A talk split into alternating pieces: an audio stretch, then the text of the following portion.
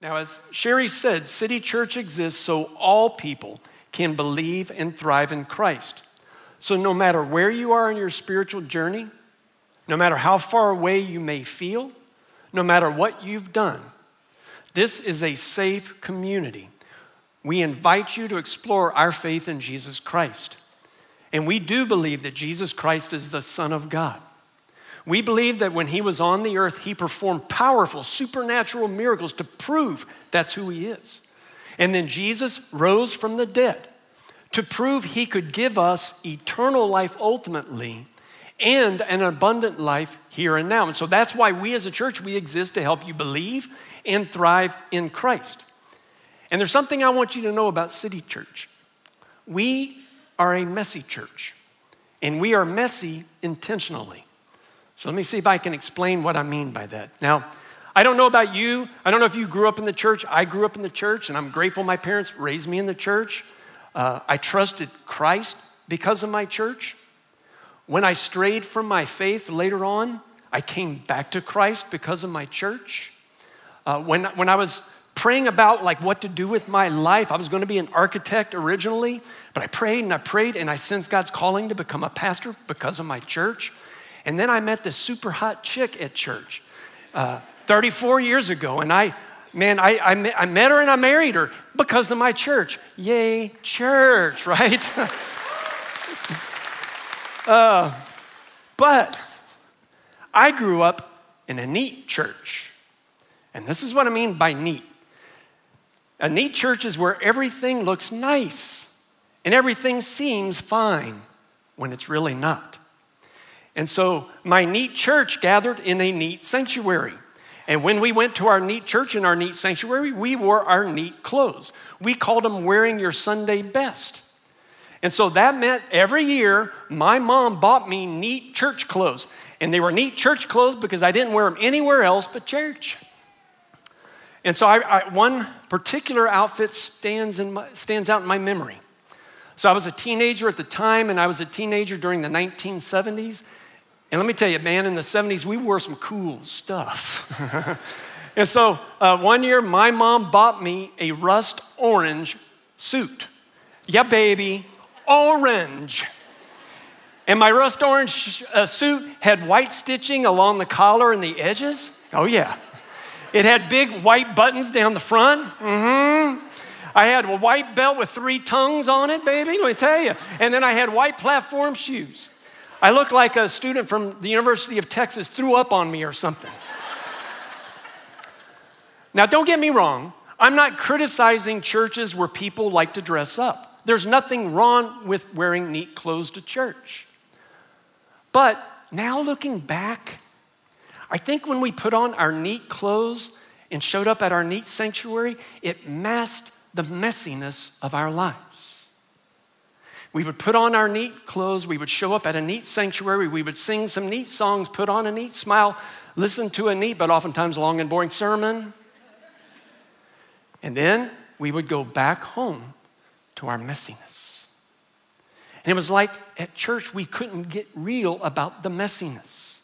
So, no matter what we were struggling with, no matter what, what kind of pain we felt, no matter what was going on in our lives, no matter how messy it was, or at least that it felt, when we were in church, we had to put on the smile and act like everything was neat because that's what you did at church. Church was a place for neat people to keep their neat lives neat. And so people felt compelled to mask their messiness. And that's so sad because that's not the movement Jesus started. When Jesus started his movement called that he called the church, he intended it to be a messy movement for messy people with messy lives so they could experience messy grace and get hope for a new life. But you know what? I'm concerned that some of our friends who don't get church and don't go to church don't view the church that way. Now, recently, David Kinnaman wrote a book entitled Unchristian. It's based on a three year study by the Barna Research Group. And they surveyed people who self described themselves as unchristian ages 18 through 30, which, by the way, uh, in the five mile radius around City Church, that's the, the largest segment of adults in our population. And so Kinnaman described these unchristians as outsiders because they said that's how Christians and the church made them feel. And he wrote that the church and Christianity had a serious perception problem with these outsiders. 50% of outsiders viewed Christianity and church in a negative way, and three perceptions stood out. 91% of outsiders view Christians as anti everything, known for what they're against, not what they're for. 87% of outsiders view Christians as judgmental, meaning they condemn people for their faults. And 85% of outsiders view Christians as hypocritical, meaning they say one thing, but they live their life in a different way. One outsider summed up their perception of Christians this way Christian means very conservative, entrenched in their thinking, anti gay, angry, violent, illogical empire builders who generally cannot live peacefully with anyone who doesn't believe what they believe. Too many times, outsiders have experienced Christians with antagonism. They've sensed our, uh, our opposition, like it's almost like, like we view them as enemies or they're the opponents. And they view the church as expressing condemnation for their lifestyle. And frankly, can you blame them? I mean, honestly, I'm embarrassed sometimes when I see Christians try, trying to express their faith, but they go to things, you know, they go to rallies and stuff and they, they use abusive words with angry postures to try to defend their faith to a group of people who don't believe what they believe. And so they make outsiders feel unloved, unwelcome, and condemned. And then sometimes I see self described Christians posting inflammatory things on social media, and I just want to go, dude, what Bible are you reading? So if you are new to church and new to Christianity, uh, one, I want you to know you're welcome here. And I do apologize for any Christians who may have given you a, a reason to think negatively about Christianity and the movement Jesus began called the church. And I hope you will give us a chance to show you that City Church is not that way and that that's not what Jesus intended from his movement called the church. Because Jesus started a messy church for messy people with messy lives so they could experience messy grace. And that's, that's why this is a messy church. And so I want you to know at City Church, when we gather, you don't have to put on a fake smile and act like everything's neat in your life. Because let's be honest, we all have some messiness in our lives. So, guess what? You're in a room with a bunch of other messy people, too. There are no outsiders here. And you can get real about whatever messiness you may have in your life when we gather. You can get real about your messy marriage. You can get real about your messy finances. You can get real about your struggles with sexual purity and pornography. You can get real about the abuse that you have suffered. You can get real about your anger. You can get real about your depression. You can get real about your addictions. I mean, shoot. We have pastors who have been addicts. We have pastors who have committed crimes. We have pastors who even dealt drugs. Mm-hmm. And then I've been honest with you over the years about my serious struggles with anger that hurt many people who are close to me. So, yes, your pastor is a messy pastor. And when Jesus began the movement he called the church, he began a messy church. And so Jesus first called his movement the church right after one of his followers expressed his faith. His name was Peter he, he was the first one to out loud express his faith that Jesus is the Son of the living God. And when Peter declared his faith in Jesus, Jesus responded by making this promise recorded in Matthew 16 18. He said, I will build my church, and the gates of hell will not overcome it. That was the first time that we know that Jesus ever used that word church. And that word translated church in, in our Bibles literally means called out ones, because Jesus was calling out people to join this movement. And, and if you look up that word, church, all throughout the New Testament, it never refers to a building or a place, it always refers to a people. So when Jesus said, I will build my church, he wasn't talking about building buildings, he was talking about building us. We are the called out ones. You see, the church is a people, not a place. The church is a body, not a building. The church is a movement, not a meeting. And Jesus is calling us out as a people to be united as a body, a called out body, to be sent as a called out movement to serve our messy world. And let's make sure we understand we're not serving our messy world because we're all neat and we got it all together. And man, those people are such a mess out there. We are just messy people who have experienced messy grace. And we just want to offer that to other people too. Now, for us as a church movement to represent, because that's what we're doing as a movement, we're representing Jesus on the earth. I believe we have to take on the characteristics that defined who Jesus is. And so, according to the scriptures, when the Son of God became flesh, when he became one of us, he expressed two key characteristics. This is John chapter 1, verse 14. The scripture says, The Word became flesh and made his dwelling among us and we have seen his glory. The glory of the one and only Son, who came from the Father, full of what? Grace and truth. He came full of grace and truth. He didn't have half, uh, like half filled with grace and half truth, and I think that's important. He was full of grace and full of truth. Grace means encountering unmerited favor like experiencing forgiveness from God without ever earning it. Grace means getting what you don't deserve, and it's a good thing. And then truth, truth means a reality that is firm and binding. Truth occurs when you identify what is real, what is, what is true, what is right, and what is wrong. And when Jesus came, he came full of grace and full of truth. But let's be honest. Churches sometimes struggle to be full of grace and truth because there's a tension in there. I mean, grace feels like one kind of uh, characteristic, and then truth feels like almost this polar opposite characteristic, right? So there's a tension. And so here's what happens many churches choose one or the other. They just almost give up, uh, like, you know, I don't think we can be full of grace and be full of truth, so let's just pick one and we'll go with it. And so then there's some truth only churches. And truth only churches use truth like a hammer to intimidate and pound people into doing the right thing, right?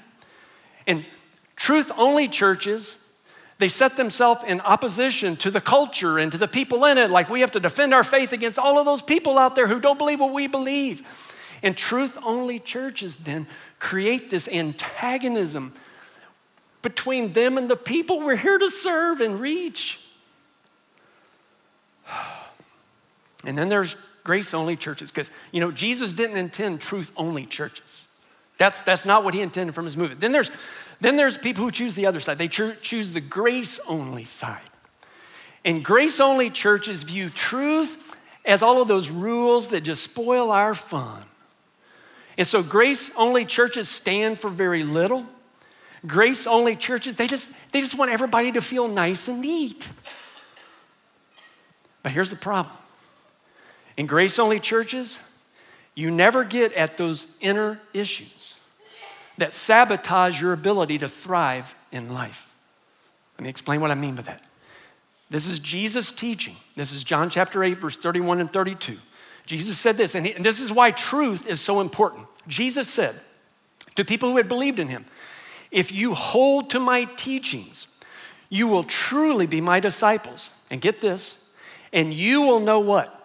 the truth, and the truth will set you free. According to Jesus, you have to know the truth. And, and his teachings are the truth. And when you know the truth, that is what sets you free. And the problem with grace only churches who don't want to mess with the truth, because that makes people, that's a downer, man. The problem is it leaves people bound up to various aspects of their sinful nature. So they never experience the life that is truly life. They never get free. Grace only churches never set you free, and that's not what Jesus intended. Grace means you can come to Jesus as you are before you get your act together. Truth means Jesus will help you get free so you can get your act together. So, how do we exist as a church full of grace and full of truth? Well, I want us to look at one scene in Jesus' ministry where I believe he was creating the kind of culture he wanted in his movement.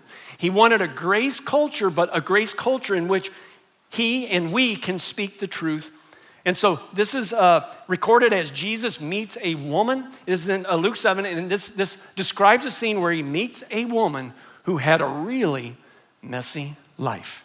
This is Luke 7, starting in verse 36. One of the Pharisees, and if you're not familiar with Pharisees, Pharisees were religious leaders in Jesus' day in his culture. One of the Pharisees asked Jesus to have dinner with him. So Jesus went to his home and sat down to eat. When a certain immoral woman from that city heard he was eating there, she brought a beautiful alabaster jar filled with expensive perfume. Then she knelt behind him at his feet, weeping. Her tears fell on his feet, and she wiped them off with her hair. Then she kept kissing his feet and putting perfume on them. When the Pharisee who had invited him saw this, he said to himself, Ha! If this man were a prophet, he would know what kind of woman is touching him. Ugh, she's a sinner. Okay. So, this religious leader, what kind of religious uh, movement do you think he was leading? A grace only movement or a truth only movement? That's right. He was a truth only guy. And he knew this woman's past, and he wanted someone, either Jesus or him, to bring out the truth hammer to pound this woman, to shame her publicly. And I'm like, oh my gosh, you got to be kidding me. Think of what is happening here. Okay. This woman, who even the scriptures uh, describe as having an immoral past, comes to a religious leader's home in brokenness. She's weeping. She's clearly burdened. She clearly is burdened by the messy choices she has made in her life. And I suspect that she probably has already beaten herself up for most of her life because of the decisions and the choices that she has made. She didn't need someone to pull out the hammer of truth and pound on her. What she needed to experience was compassion and empathy and grace. But instead of acknowledging her brokenness, her repentance, and helping her experience forgiveness, this religious leader wanted to pound her with the hammer of truth. And that is not the kind of culture Jesus intended to create for his movement. And too many churches view outsiders the same way that Pharisee viewed that woman. They view themselves as righteous and neat and the defenders of neatness. And so they walk around with their hammer of truth pounding on messy people. And what does that do? If, you, if your life's already messy and you know it, and someone pounds you with the hammer of truth, what does that do to you? It makes you not want to be around those people. And that is what happens. And that's why Jesus did not want that kind of culture in his movement. And so he could see what was going on. He could, he could read that religious leader's mind and he could read his facial expressions. He could see the disgust. And so Jesus decided to confront him, and in doing so, to create the kind of culture he wanted one filled with grace, but also that spoke the truth. And so he did this by telling a story. He told the story about two people who owed a debt to a money lender. One person owed about $1,000, like in today's terms. The other person owed $100,000. Well, both of their debts became due, and neither one of them could pay for it. And so the lender chose to forgive both of them of their debts. What an amazing act. And Jesus tells this story to picture sin as being like a debt. And what Jesus suggests in this story is that everybody has a sin debt. Let's just be honest. Some of us have a bigger sin debt, right? And some of us, our sin debt may be pretty small, but we all have a sin debt. And the point of the story is no matter how big or how small your sin debt is, none of us can pay it off on our own. We all depend upon the grace of the money lender to pay off our debt. So the truth, the truth admits I have a sin debt. Grace opens up the way for me to ask for forgiveness instead of trying to pay it off myself. And after Jesus told this story, he asked the religious leader which debtor would love the, the lender for forgiving their debt the most. Which one? And so this is uh, what happens in the story. This is uh, verse 43. Simon, and that's the name of the Pharisee, Simon answered, Well, I suppose the one for whom he canceled the larger debt. That's right, Jesus said. And notice what happens. He turns from looking at Simon, and now he's looking at the woman. Remember, she's still at his feet. So you get this, what he's getting ready to say, he's saying, he's saying it to Simon, but he's saying while looking at the woman. Look at this woman kneeling here.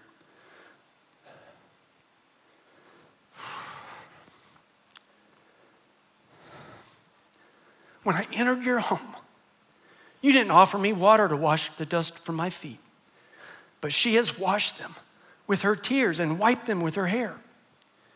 You didn't greet me with a kiss, but from the time I first came in, she has not stopped kissing my feet. You neglected the courtesy of olive oil to anoint my head, but she has anointed my feet with rare perfume.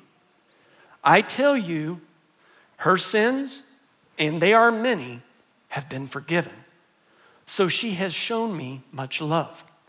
But a person who is forgiven little shows only a little love. And Jesus' point in this conversation is that when you're forgiven a lot, you tend to love a lot. When you're shown a lot of grace, you tend to give a lot of grace. And that's the kind of culture Jesus wants in his movement. He wants people who have humbled themselves before the truth that we all have a sin debt. And he wants people who have received grace, an abundance of grace, to create a culture of truth and grace for others so others can experience that messy grace. Now, at this point, Jesus wanted to clarify. It's like he wanted to make sure that these religious leaders all knew what had just happened to that woman. And so he continued. This is uh, verse 48. Then Jesus said to the woman, remember, he's looking at her, Your sins are forgiven. The men at the table said among themselves, Ha, who is this man that goes around forgiving sins? And Jesus said to the woman, Your faith has saved you. Go in peace. Jesus forgave that woman of her many sins. Why? What did Jesus say? Why did he forgive her sins? It was because of her faith. Her faith in who Jesus is. She believed that Jesus could forgive her of her sins. She believed Jesus had authority to forgive her. And so the truth led her to, to get humbled by the great debt of sin that she had. And grace led her to kneel before the feet of the man who could forgive her of sins. And in that moment, she experienced grace, grace and truth. She got what she didn't deserve, and it was a good thing. She was forgiven. She became a child of God, unrelated to her past, and now she had the hope to have a life filled with peace. But I don't want us to miss a critical factor that attracted her to that setting, because think about it. This woman likely lived in that town most of her life, maybe her whole life, but she never felt welcome to come to that religious leader's home. Isn't that sad? She never felt attracted to his religious movement. He gave off the wrong vibe. He's a truth only guy. Nobody comes to truth only, nobody wants to. Then why did she come? Why did she come to a house she had avoided all of her life? What made the difference? Jesus was there. And because Jesus was full of grace and truth, she felt welcome to come into his presence. You see, the key was not the place. She had avoided the place all of her life because of the person in it. What made her attracted was the person of Jesus. It was the people in the place that made the difference. And City Church exists so all people can believe and thrive in Christ. No matter how big their sin debt might be or how small it might be, all people are welcome here. This is a messy church, and you are welcome here. And as long as I'm your pastor, we will continue to be a body full of grace. That means we will welcome all people, no matter what they believe or don't believe, no matter what they've done or not done. All people are welcome here. And I hope you feel that. And as long as I'm your pastor, we will uh, be a church movement that is full of truth. We will speak the truth. Now, we will speak the truth with love. We will be, you know, we will do our best not to hammer you with the truth or to shame you with the truth, but we will speak the truth because if we don't tell you the truth, you'll never get free. And it's in freedom that you get to experience the abundant life that God offers you. Full of grace, full of truth. And, and like I said earlier, that creates a tension. And that's why a lot of churches struggle. They because most churches want to be either full grace or full truth. And it's the tension between full grace and full truth that makes this a messy church. And that's what Jesus intended.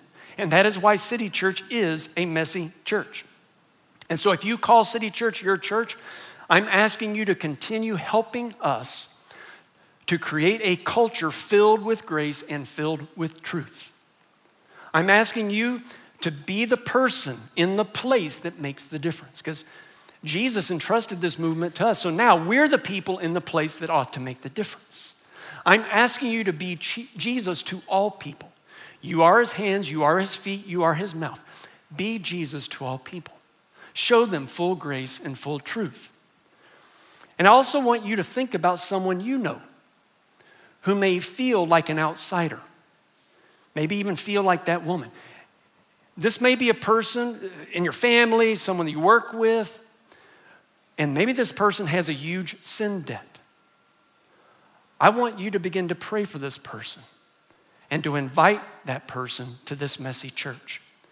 Because I believe if you can get them here, I believe they will experience Jesus here. Now, this past year, a man who attends City Church came up to one of our pastors and he was real excited. And he said, Oh, Pastor, Pastor, I just have to tell you what happened to my brother. And so this is his story. He said, My brother got addicted to drugs and made some big mistakes. He had a huge sin debt. And those mistakes landed him in prison for a long time. While he was in prison, his heart began to soften when one of our siblings died.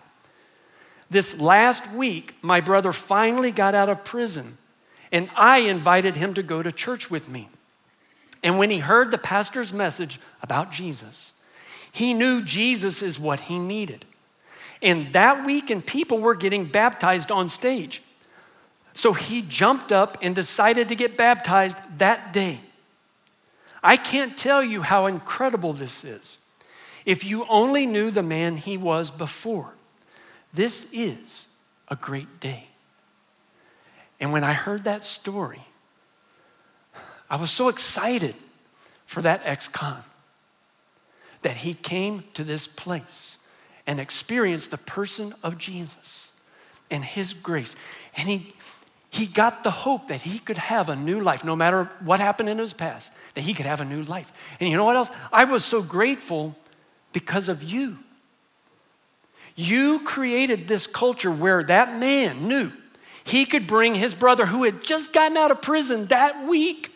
He knew he could bring his brother here and you would love him and you would welcome him as he was, where he was. And that's what it means to have a messy church. And I'm proud of you for that. I ask you to help me protect this movement because City Church is not about buildings. We're a people, not a place. We are a body, not a building. We are a movement, not a meeting. We are messy people with messy lives who have experienced messy grace. And we will do our best to create the kind of grace and truth culture that will help people believe in Christ and set them free so they can thrive in life. But maybe you're here today and you feel like that ex con brother. You're longing for a new life. Or maybe you feel like that woman. You're broken and you're humbled because of your messy past. I want you to know that Jesus is the Son of God. He has authority to forgive your sins, and He will forgive you today if you will put your trust in Him. Let's pray together. And if you're ready to put your trust in Jesus Christ today, I'm going to lead you through a prayer. And I, I, encourage you to just whisper this out loud and let this be the expression of your faith in Jesus. You ready? God, I believe in you. And I believe that Jesus is your son. And I believe he has authority to forgive my sins. And God, I have a, I have a sin debt. And so I ask you to forgive me of my sin debt because I believe in Jesus. Thank you, Lord. Thank you, Lord. And Lord God, I ask you to do what you promised. You promised if we would put our trust in your Son as the one who has authority to forgive our sins, you promised that you would forgive our sins, all of our sins, no matter how big our sin debt. And I pray that right now people would feel that. Those who prayed that prayer would feel that. The release from the burden of guilt, the release from the heaviness of their sin debt. Wash away all stains. Fill them up with your spirit and confirm within their hearts that from this day forward they are your children. In Jesus' name I pray. Amen.